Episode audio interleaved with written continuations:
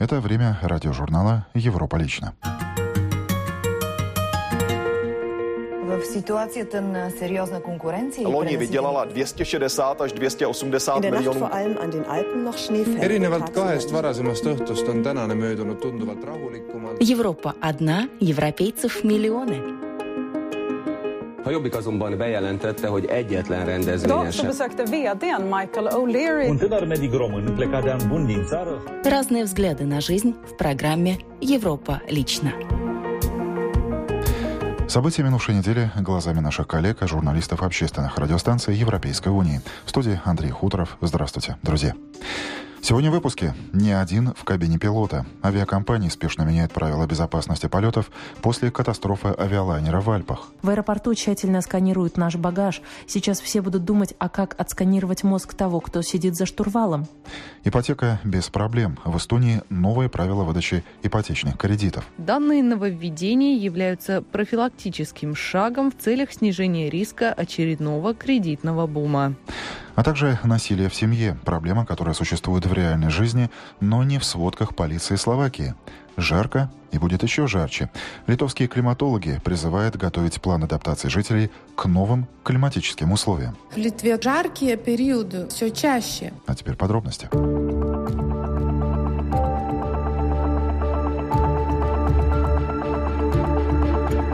После катастрофы немецкого лайнера в Альпах авиакомпании по всему миру спешно меняют правила безопасности полетов. В соответствии с ними пилот уже больше никогда не сможет один находиться в кабине во время полета. Какие еще сделали для себя выводы авиакомпании и пассажиры в Польше, расскажет журналист русской редакции польского радио Евгения Самоделкина. В документах, а также в разрешении на полеты есть запись SIC, что означает о необходимости прохождения тщательных и регулярных медицинских осмотров. По всей видимости, такого контроля не было. Катастрофа самолета немецких авиалиний стала одной из тем беседы польского радио с публицистами Северином Блумштайном из газеты «Выборчи» и Ежи Хащинским из ежедневника «Жечь Посполита». Северин Блумштайн. Przy tej katastrofie wrócił mi ten koszmar smoleński. В случае этой катастрофы вернулись воспоминания о смоленском кошмаре, катастрофе, в которой погибли 96 представителей польской делегации во главе с президентом Лехом Качинским. Высказываются те же сотни экспертов-специалистов по системе безопасности, авиации, приземлению, взрывов и так далее. Нет такой системы, которая предохранит нас от всех угроз. Но это не означает, что не следует соблюдать процедуру. Я отношусь к этой катастрофе с дозой фатализма. Особенно в ситуации, когда оказалось, что пилот был неуравновешенным психически человеком. Можно ужесточить процедуры, повысить расходы на проверку безопасности, но сложно найти метод контроля над сумасшедшими людьми. Jeżeli to się potwierdzi, że ten Andreas L., jak pisze większość e, niemieckich mediów, Если подтвердится информация о том, что пилот должен был регулярно проходить медицинский и психиатрический контроль, а такого контроля не было, то, естественно, это станет большим изъяном в имидже одной из самых важных авиакомпаний в мире. Germanwings является дочерней компанией Lufthansa, а также в какой-то степени самой Германии. Если посмотреть на немецкие СМИ, то видно, что эта ситуация застала Германию врасплох. У них не было катастроф, по всей видимости, потому что все исправно функционировало. И в данном случае самолет также был исправным, только подвел пилот. Я думаю, что с точки зрения пассажиров это пугающая информация. В аэропорту тщательно сканируют наш багаж. Сейчас все будут думать, а как отсканировать мозг того, кто сидит за штурвалом. Все знают, что пилоты могут посадить самолет даже в очень сложных условиях, а сейчас, после этой ситуации, люди будут сомневаться. Я считаю, что это повлияет на то, будут ли люди вообще летать. Эту катастрофу можно сравнить с терактом в США в сентябре 2001 года. Тем временем правительство Чехии решило увеличить финансирование правоохранительных органов и спецслужб в связи с нарастанием угрозы терроризма. Среди прочих мер обсуждается приобретение сканеров для распознания лиц для пражского аэропорта. Насколько это оборудование эффективно? Ответы на этот вопрос искал сотрудник русской редакции «Радио Прага» Либор Кукол. Насколько это оборудование эффективно? Если человек, например, прикрыт усы или строит рожи, сканер все равно поймет, что перед ним стоит разыскиваемый преступник. На наши вопросы отвечает эксперт по безопасности Ян Шнайдер. Se může, jak Человек может сделать любое выражение лица, как ему захочется. На работу этого сканера не повлияет. Такие дешевые трюки не сработают. Важна другая вещь, насколько качественное изображение получает сканер для обработки. Если заснята только часть лица, или картина снята с большого расстояния, или с неподходящего ракурса. Если же качество изображения плохое, то сканер может не сработать. Как вообще пограничники работали раньше, когда не было такого оборудования? Есть какие-нибудь специальные приемы? Да, такие приемы есть. Например, когда вам нужно сравнить две фотографии. На одной человек изображен в молодости, а на второй на протяжении многих лет. В этом случае рекомендуется перевернуть фотографию вниз головой. Тогда вы сразу обратите внимание на геометрические свойства данного лица. Это очень интересный, простой и действенный метод. Если вернуться к новым методам идентификации, что кроме внешнего вида помогает распознавать людей? Очень интересный способ распознавания по походке. Говорят, что это абсолютно надежный способ, так как каждый человек двигается по-своему, согласно какому-то индивидуальному алгоритму. Если походку компьютерно проанализировать, получается даже лучше и убедительнее, чем анализ лица. Следующая возможность – это по голосу. Добавляет аналитик Ян Шнайдер. Чешские пограничники шутят. Не исключено, что уже через пару лет в пражском аэропорту во время паспортного контроля вас могут попросить пройтись, станцевать или даже спеть, чтобы достоверно выяснить личность.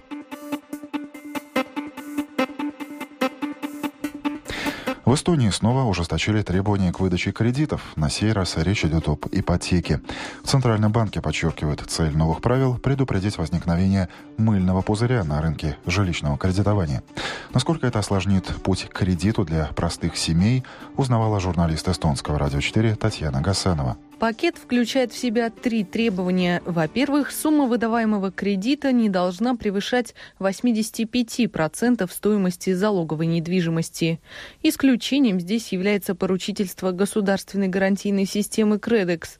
Тогда сумма займа может составить 90% от стоимости. Второе требование гласит, что ежемесячные выплаты по жилищному кредиту не должны превышать половины регулярного чистого дохода заемщика. И согласно последнему требованию, срок возврата кредита составляет максимум 30 лет. По словам главного специалиста отдела финансовой стабильности Банка Эстонии Индрика Сапара, данные нововведения являются профилактическим шагом в целях снижения риска очередного кредитного бума последний бум кредитования и накопленный нами опыт показали, что решения, принятые на уровне отдельных банков эстонских, накопляются на уровне всей системы. И банкам Эстонии необходимо принимать их во внимание на уровне всей финансовой системы и в случае необходимости принять меры для управления этими рисками, чтобы гарантировать финансовую стабильность. Финансовая стабильность в этом отношении означает, что банковский сектор прочный, надежный, и чтобы вкладчики могли бы спать спокойно спокойно, что их деньги в банке, и банки и завтра работают. По оценке экономиста, поскольку общее число выдаваемых в месяц жилищных кредитов, а также их общая сумма на протяжении двух последних лет остаются неизменными, не повлияют на них и новые требования банков. Перед введением требований Банк Эстонии в э, сотрудничестве с э, коммерческими банками провел э, тщательный анализ и делал выводы, что это не будет влиять на уровень или на общую сумму выдаваемых жилищных кредитов сегодня на эстонском рынке. По словам экономиста, активнее остальных ходатайствуют о получении жилищного кредита молодые семьи смотря на обороты Кредекс, который гарантирует жилищные кредиты в первую очередь молодым семьям, мы видим, что молодые люди, скажем так, довольно активны при взятии кредитов. Дополнительные требования к выдаче жилищных кредитов вступили в силу с 1 марта текущего года во всех коммерческих банках Эстонии, а также филиалах зарубежных банков. Пока в Эстонии принимают еще один закон о защите прав заемщиков, у нас до сих пор продолжает спорить об ограничении быстрых кредитов.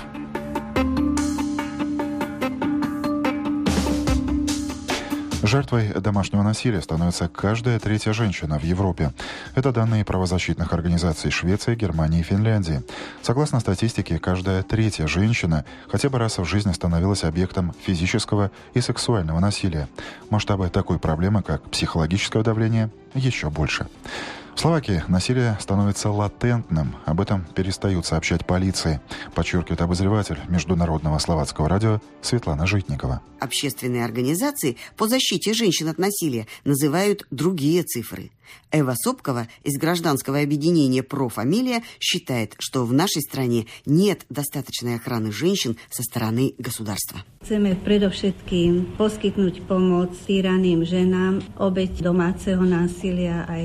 Мы хотим предоставить помощь женщинам, подвергающимся насилию в семье.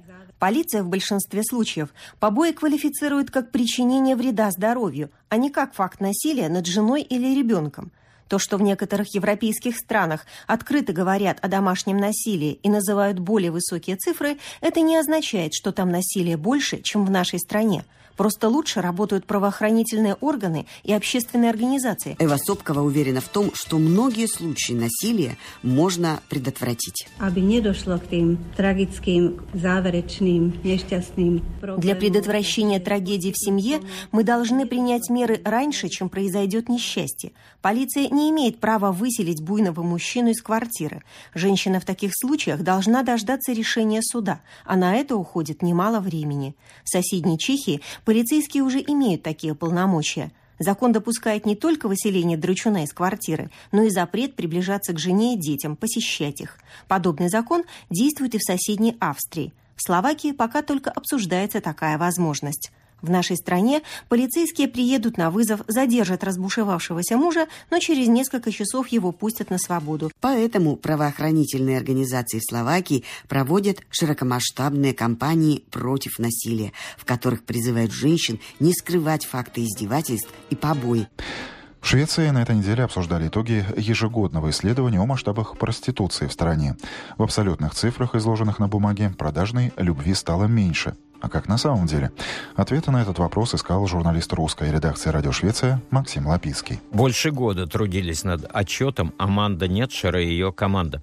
Выяснялись тенденции, сравнивали положение в Швеции с тем, что происходит за рубежом. Мы провели два мониторинга интернета. Первый касался сайтов, через которые мужчины хотят купить секс-услуги женщин. Второй – через который продают такие услуги, говорила на презентации доклада Аманда Нетчер, руководитель этого проекта. В общем, попытались охватить все слои общества и сделали выводы. Количество покупателей сексуальных услуг остается относительно постоянным. Со слов шведских мужчин в возрасте от 18 до 65 лет – 7,5% покупали секс. В 2014 году таких покупателей было, однако, меньше 1%. В отчете констатируется, что это очень низкий показатель по сравнению с другими европейскими странами. Торговля сексуальными услугами ведется на двух открытых, говорится в документе, аренах на улице и в интернете. Гораздо труднее замерить проституцию в массажных салонах в чате, на закрытых интернет-форумах, Ничто не указывает на то, что проституция стала более масштабной. Напротив, есть признаки того, что на некоторых аренах объемы ее сократились. Вместе с тем, отмечают эксперты, это уменьшение надо рассматривать в свете развития электронных технологий за последние 15 лет. Очевидно, резкое увеличение числа секс-анонсов в интернете, но нельзя сказать, что за этим рост числа индивидуумов, оказывающих сексуальные услуги за деньги.